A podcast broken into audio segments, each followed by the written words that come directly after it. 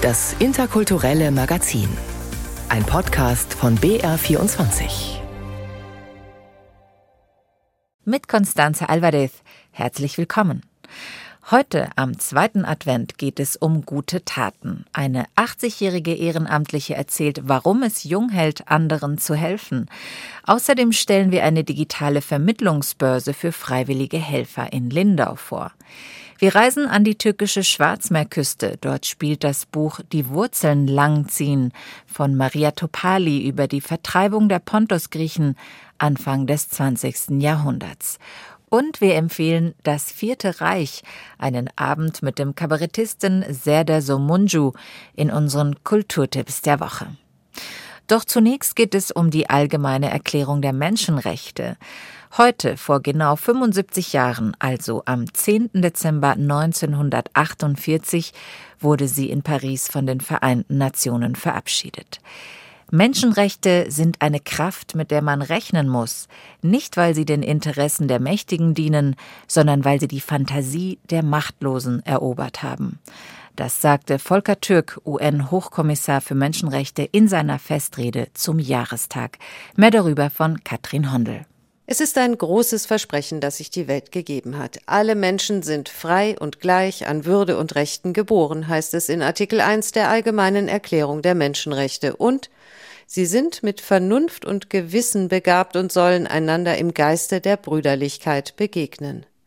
Nach den beispiellosen Schrecken und Massenmorden des Zweiten Weltkriegs sollte eine Art Grundgesetz der Menschen etabliert werden, unveräußerliche Rechte für alle Menschen überall auf der Welt.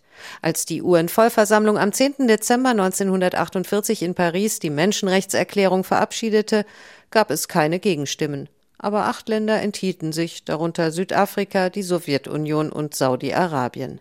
An der Menschenrechtscharta hatten auch Überlebende des NS-Terrors mitgeschrieben, wie der französische Diplomat Stéphane Essel. Er nannte sie einen Wegweiser für die Zukunft der Menschheit, denn wenn diese allgemeine Erklärung wirklich einmal von allen Mitgliedstaaten ernst genommen würde, sagte er, dann würden wir eine wunderbare, schöne Welt vor uns haben. Und schon Stéphane Essel, der 2017 gestorben ist, wusste, Soweit sind wir leider noch nicht. Die allgemeine Erklärung der Menschenrechte ist bis heute rechtlich unverbindlich ein unerfülltes Versprechen. Ein Versprechen, das ständig gebrochen wird. Siehe Russlands Angriff auf die Ukraine, siehe den unsäglichen Terror der Hamas vom 7. Oktober, das größte Massaker an Jüdinnen und Juden seit dem Holocaust. Siehe den darauf folgenden grauenvollen Krieg im Gazastreifen. Volker Türk, der UN-Hochkommissar für Menschenrechte, sagt zum 75. Bestehen der Menschenrechtserklärung sehr richtig, wenn es jemals einen Zeitpunkt gab, die Hoffnung auf Menschenrechte für jeden Menschen wiederzubeleben, dann ist er jetzt. Die Allgemeine Erklärung der Menschenrechte. Heute vor 75 Jahren wurde sie verabschiedet. Vor ein paar Tagen hat wiederum das Deutsche Institut für Menschenrechte seinen jährlichen Bericht über die Menschenrechtslage in Deutschland vorgestellt. Forscher kritisieren darin unter anderem den Umgang der Polizei mit personenbezogenen, sensiblen Daten. Zu diesen Daten gehören beispielsweise die Sprache, die jemand spricht, die Hautfarbe oder Herkunft einer Person. Diese Daten würden von der Polizei in Deutschland zu wenig geschützt. Die Forscher sehen darin eine erhöhte Gefahr für Diskriminierung. Mehr darüber von Oliver Neuroth. Die Wissenschaftler haben sich angeschaut, wie Landes- und Bundespolizei mit sensiblen Daten umgehen. Dazu zählt das äußere Erscheinungsbild, der sogenannte Phänotyp. Den erfasst die Polizei von Verdächtigen in einem internen System. Etwa ob jemand ein afrikanisches oder ein europäisches Erscheinungsbild hat. Die Menschenrechtsforscher sehen die Gefahr von Rassismus. Jemand, der als afrikanisch erfasst sei, werde oft nicht als Deutscher gesehen, auch wenn er einen deutschen Pass habe. Nach Angaben des Bundeskriminalamts hält die Polizei zu rund 3,5 Millionen Menschen Personenbeschreibungen inklusive Erscheinungsbild vor. Die Studie kommt zu dem Schluss, dass genaue Regeln fehlen, wann sensible Daten bei der Polizei gespeichert und wie sie geschützt werden. Die Autoren der Studie sprechen von einem unzureichenden Schutz vor Diskriminierung. Sie fordern, die Polizei solle ihre Routinen hinterfragen und sich einer kritischen Diskussion stellen. Aber die Macher der Studie stellen auch klar, man könne nicht sagen, ob es bei der Polizei tatsächlich zu Diskriminierung von Verdächtigen komme. Das Deutsche Institut für Menschenrechte wird unter anderem vom Bundestag finanziert und legt dem Parlament einmal im Jahr einen Menschenrechtsbericht zur Lage in Deutschland vor. Oliver Neuroth über den Bericht des Deutschen Instituts für Menschenrechte 2023. Ohne sie würden viele Dinge im Alltag gar nicht laufen. Beim Rettungsdienst, im Sportverein, bei der Hausaufgabenhilfe, im Kulturverein oder bei der Geflüchtetenhilfe. Ohne Menschen, die sich ehrenamtlich engagieren, könnten viele Einrichtungen gar nicht funktionieren.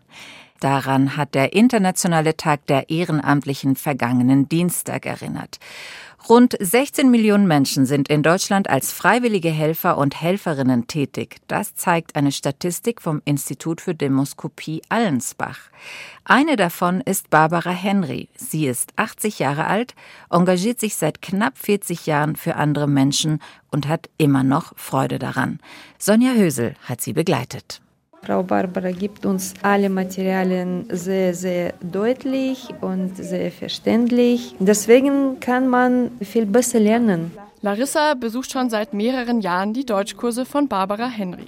Heute sitzt sie mit vier weiteren Frauen und einem Mann im Kurs, während Barbara Henry vorne geduldig an der Tafel steht. Dann ist die Frage wieder, worüber freuen sich die Kinder? Worüber? Womit? Heute geht es um Fragewörter.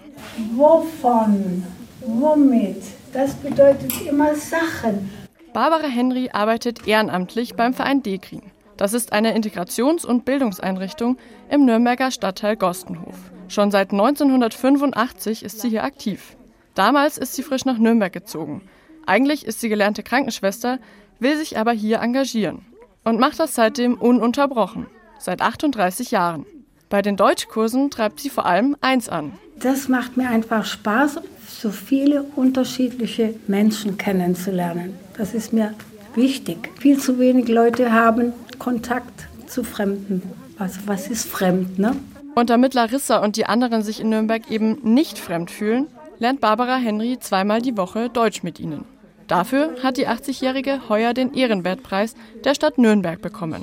Ja, das ist eine wunderschöne Anerkennung, aber ich muss das nicht haben. Denn es ist ja auch nicht der Preis, der die 80-Jährige motiviert. Es ist die Arbeit, die ihr auch nach so langer Zeit immer noch Spaß macht. Und das hört beim Deutschkurs nicht auf. Ohne Mittagspause geht's rüber in den Hort des Vereins, zur Hausaufgabenhilfe.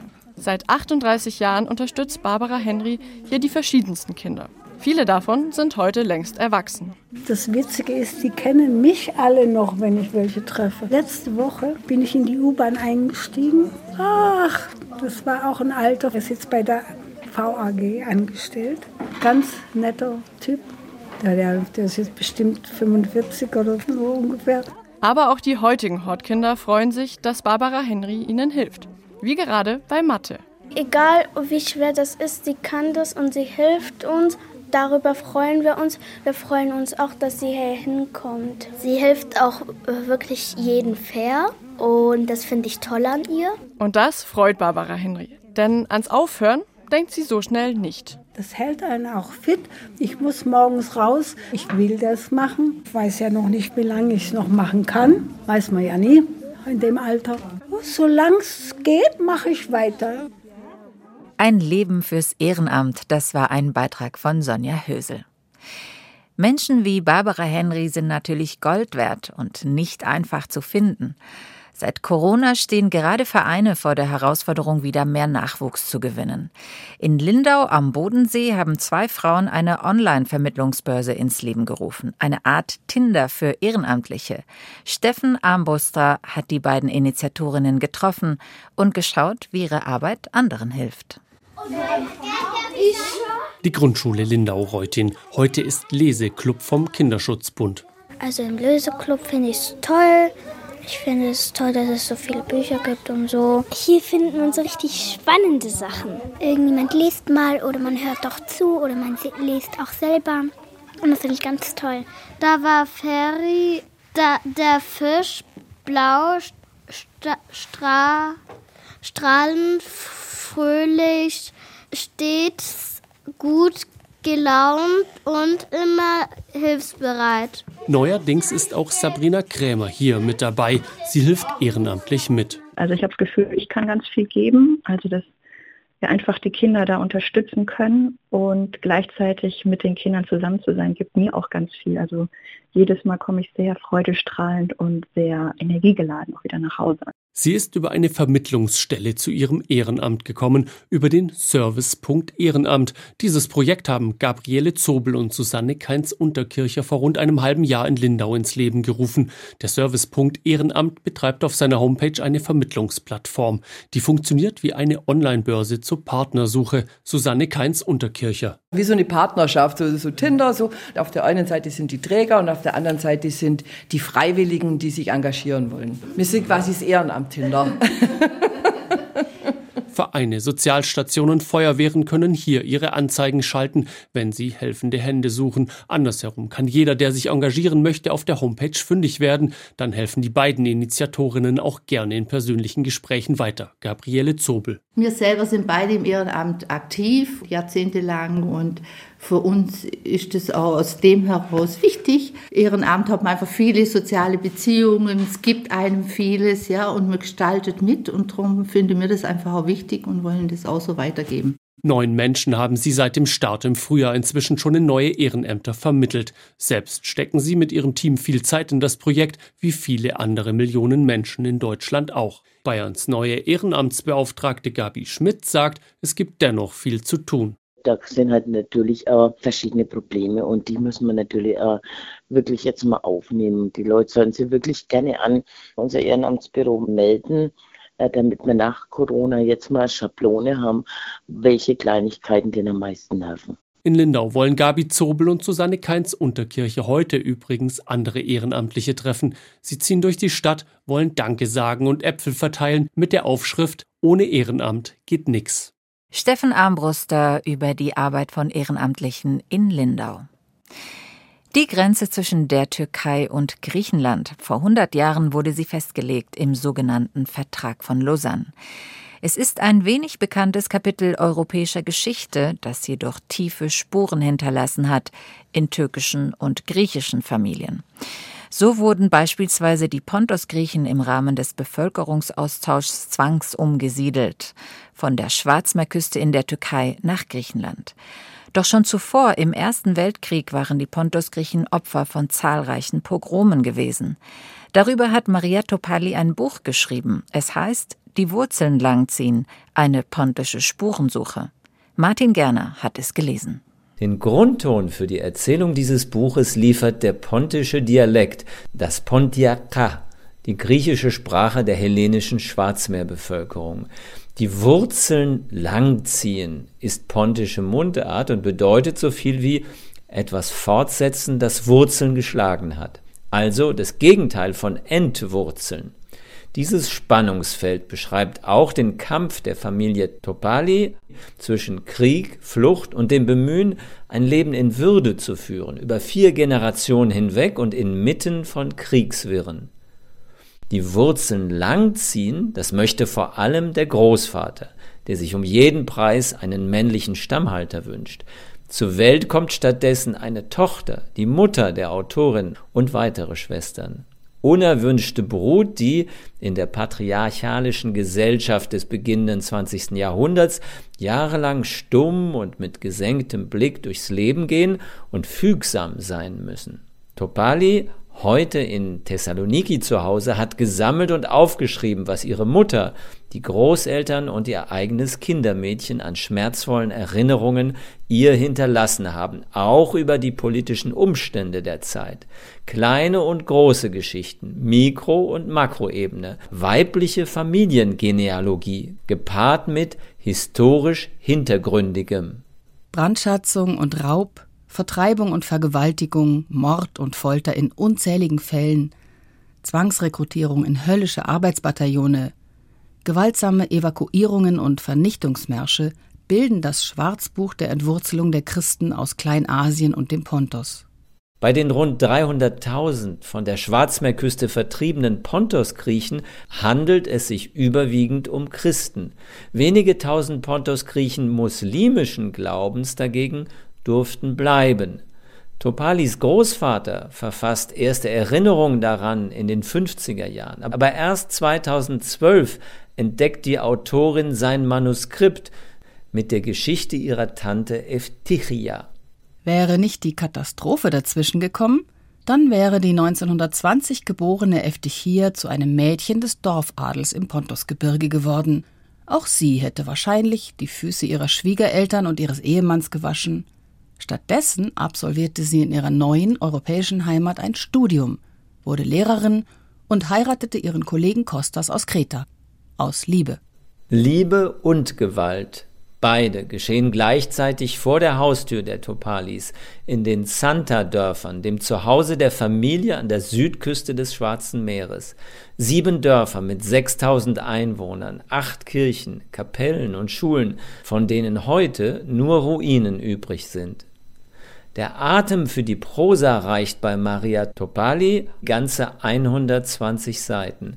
Dann verweigert sich die Autorin einer Fortsetzung des linearen Erzählens, weil, wie sie schreibt, Prosa im Angesicht der historischen Gewalt gegen Pontos und andere Griechen und Völker etwas Spaltendes habe, eine ewige Bitterkeit, die sich besser im Gedicht über Lyrik auflösen lasse.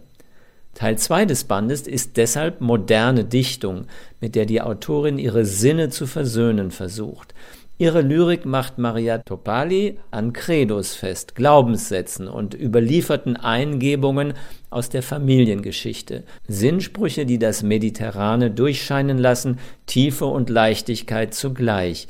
Hier aus einem Credo, das den Grundstein für das Buch legt, ein Wiegenlied an ihre Töchter. Die Großmutter sagte immer, damals, als wir aus unserer Heimat hierher geflüchtet waren, fegten die hiesigen Frauen mit ein und demselben Besen Tische und Böden. Dahinter verbirgt sich tief ein Credo, wie ihre Fersen mit Hornhaut überzogen, gerötet wie die Haut ihrer Hände, gesammelt wie ihr Blick, stets auf dem Sprung, Koffer zu packen, für woanders hin.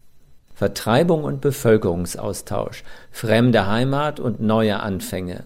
Die Autorin erfährt bei ihren Recherchen, dass in ihrer Familie nicht alle, aber genug Mitglieder die Wurzeln langgezogen haben. Die Autorin macht daraus ein Bündel lesenswerter Wurzeln, Schreiben als Versuch, das Unbegreifliche begreifbar zu machen. Hierin liegt die Aktualität des Buches, das uns die Kontinuität von Gewalt in Europa in Erinnerung ruft mit diesem Jahr endet das hundertjährige Gedenken an die kleinasiatische Katastrophe. Aber menschliche Gewalt dort und in angrenzenden Regionen ist so konstant wie nie. Die kleinasiatische Katastrophe war der erste staatlich wie völkerrechtlich sanktionierte ethnische Bevölkerungsaustausch. Voraus ging der Zerfall des Osmanischen Reiches, das Scheitern der Megali-Idea von einem großgriechischen Reich auf seinen Ruinen, die spätimperiale europäische Diplomatie, die neue Grenzen zog, war alles bloß nicht humanitär. Familien wie die von Maria Topali mussten also selbst schauen, wo sie bleiben, um zu überleben. Ergänzende Hintergründe auf Kriege und Kriegsschauplätze auf dem Balkan vor und nach dem Ersten Weltkrieg machen das Buch umso nachdrücklicher. Es scheint alles wie in Failed States. Das friedliche Zusammenleben der Völker bleibt eine Utopie. Das Überleben der Familien ein von ständigen Verlusten geprägter Kampf. Frieden eine Anstrengung, die immer wieder erneuerter Erinnerung bedarf.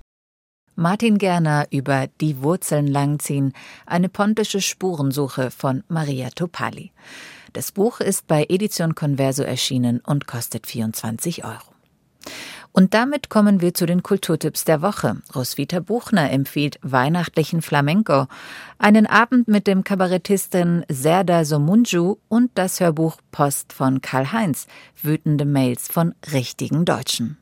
Du bist zugewanderter Gast in unserem Land und hast gefälligst dankbar zu sein, in Deutschland aufgenommen worden zu sein. Kasim, raus aus Deutschland. Geh zu deinen Eselfickern. Du bist ein Islamist. Du willst Deutschland übernehmen. Ich werde handeln. Lesen die Schauspieler Bernhard Schütz und Kathleen Gorlich aus dem Hörbuch Post von Karl-Heinz, wütende Mails von richtigen Deutschen, nach dem gleichnamigen Buch von Hasnain Kasim. Aussagen wie diese erreichen den Journalisten und Autor nahezu täglich, per E-Mail oder als Posts auf Facebook, Instagram oder Ex ehemals Twitter. Hasnain Kasim ist als Sohn indisch-pakistanischer Einwanderer in Oldenburg geboren. Dass er Hasskommentare bekommt, erstaunt nicht, hat er doch einen offensichtlich nicht deutschen Namen und schreibt darüber hinaus über brisante Themen. Doch wie damit umgehen? Der Journalist entschied sich für einen ungewöhnlichen Weg. Er beantwortet alle Hassnachrichten höflich und auf Augenhöhe. Als in etwa der Post des vornehmlich besorgten Bürgers Karl-Heinz S. mit folgendem Wortlaut erreichte, Sie erlauben sich wirklich etwas, als Ausländer uns Deutsche belehren zu wollen in Ihrem überheblichen Ton. Komm, du Schreiberling, zu mir, dann zeige ich dir, was ein echter Deutscher ist. Da schrieb Hasnain Kasim folgende Antwort. Lieber Herr S.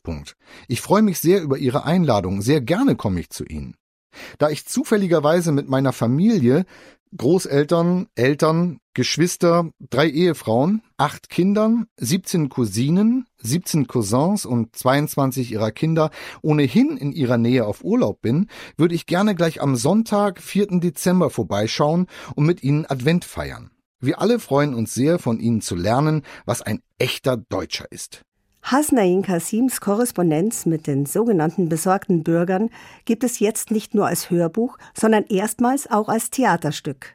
Am Münchner Metropoltheater tragen Luca Zürchner, Thorsten Krohn, Thomas Schweiberer und Bijan Samani die Chatverläufe und E-Mail-Wechsel aus Hasnain Kasims Bestseller vor. Post von Karl-Heinz ist ein zwar stellenweise erheiterndes, aber vor allem erschreckendes Zeitdokument, das einmal mehr zeigt, wie sehr sich die Grenzen des Sagbaren erweitert haben. Ab morgen, den 11. Dezember, ist das Stück im Münchner Metropoltheater zu sehen. Ist Ihnen mal aufgefallen, wie widersprüchlich alles im Moment ist? Also ich sag's mal vorweg, ja, nur eine kleine, nur eine kleine Triggerwarnung. Ja?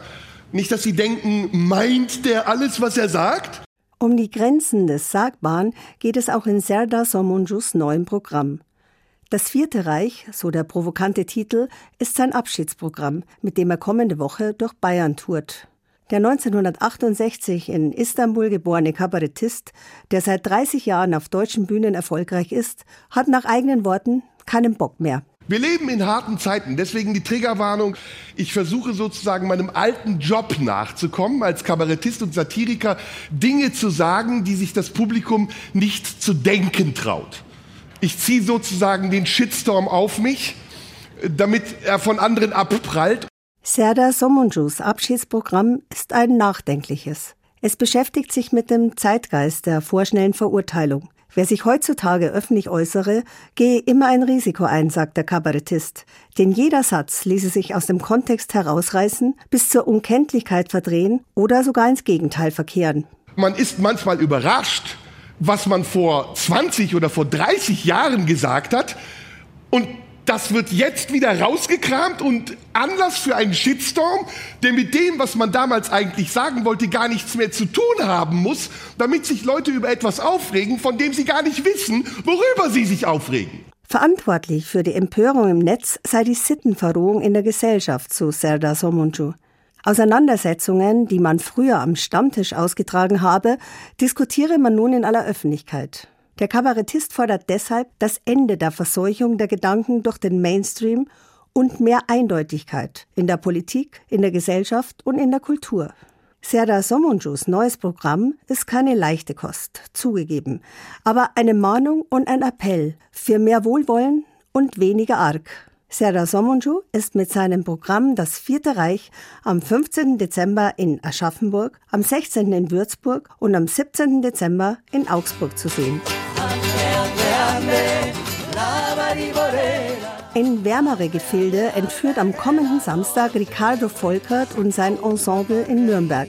Für das Konzert Feliz Navidad, andalusische Weihnachten und Flamenco ist das weihnachtliche Wohnzimmer einer südspanischen Familie der Ausgangspunkt für eine musikalische Reise durch Andalusien. Mit mal melancholischen, mal lustigen und schwungvollen Liedern, die Geschichten aus dem Alten Testament rund um die Geburt Christi, aber auch aus dem Alltag thematisieren, führen die Musiker und Tänzer durch die weihnachtlich-andalusische Bilderwelt. Etwa die Sevillana Biblica, die von Untreue und Verrat erzählt, von König David, der schönen Judith und von Samson und Delilah. feurige Flamenco-Gitarren, ein virtuos gespieltes Cello und mehrstimmiger Gesang begleiten die Flamenco-Tänze. Ricardo Volkert führt unterhaltsam durch das weihnachtliche Andalusien und er schafft mit seinem Ensemble ein musikalisches Klangerlebnis voller Sinnlichkeit und Leidenschaft. Da wird es einem auch in der kalten Jahreszeit warm. Ricardo Volkert und sein Ensemble sind am Samstag, den 16. Dezember, im Hubertussaal in Nürnberg zu hören. Das waren die Kulturtipps der Woche von Roswitha Buchner und das war das interkulturelle Magazin für heute. Redaktion hatte Eleni Iliadu, am Mikrofon verabschiedet sich Constanze Alvarez.